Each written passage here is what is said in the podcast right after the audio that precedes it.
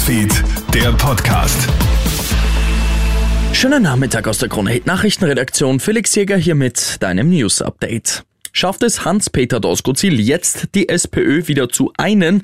Auf dem außerordentlichen Parteitag der SPÖ wird Doskozil gestern ja mit 53 Prozent zum neuen Parteichef gewählt.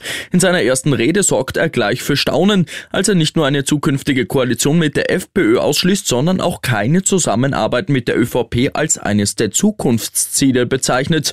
Lob gibt es für Doskozils Offenheit gegenüber einer Zusammenarbeit mit Andreas Babler. Das war auch wichtig, sagt Politikberater Thomas Hofer zu Servus TV. Das war ein wichtiger Schritt aus meiner Sicht, ein zentraler, denn wenn da auch nur ein Teil des linken Flügels der SPÖ auswandert in Richtung vielleicht einer neuen Linkspartei, äh, na dann ist wirklich Feuer am Dach äh, bei der SPÖ. Wenn er es allerdings schafft, diese Brücke zu bauen, personell wie thematisch, dann rechne ich damit, dass die SPÖ äh, mittelfristig und so lange muss das gar nicht dauern, in den Umfragen wieder zumindest mal auf Platz zwei und an die FPÖ heranrücken kann. Eine erst Neunjährige ist gestern Abend in Niederösterreich schwer verletzt worden. Das kleine Kind ist im Bezirk Mödling auf einem Zebrastreifen von einem Auto angefahren worden.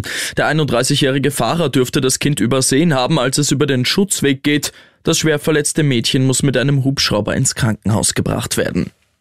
Ein Kinderleben gerettet hat gestern Abend ein Mann in Wien. In der Nähe des Vienna City Beach Clubs zieht er eine Siebenjährige aus der Donau, die sich nicht mehr über Wasser halten kann. Als er bemerkt, dass die Kleine nicht mehr atmet, leitet er sofort Reanimationsmaßnahmen ein. Beim Eintreffen der Rettungskräfte ist das Mädchen wieder bei Bewusstsein, hat viel Wasser erbrochen, aber ohne das Eingreifen des Mannes wäre die Siebenjährige wohl nicht mehr am Leben. Ich wünsche dir noch einen schönen Sonntag.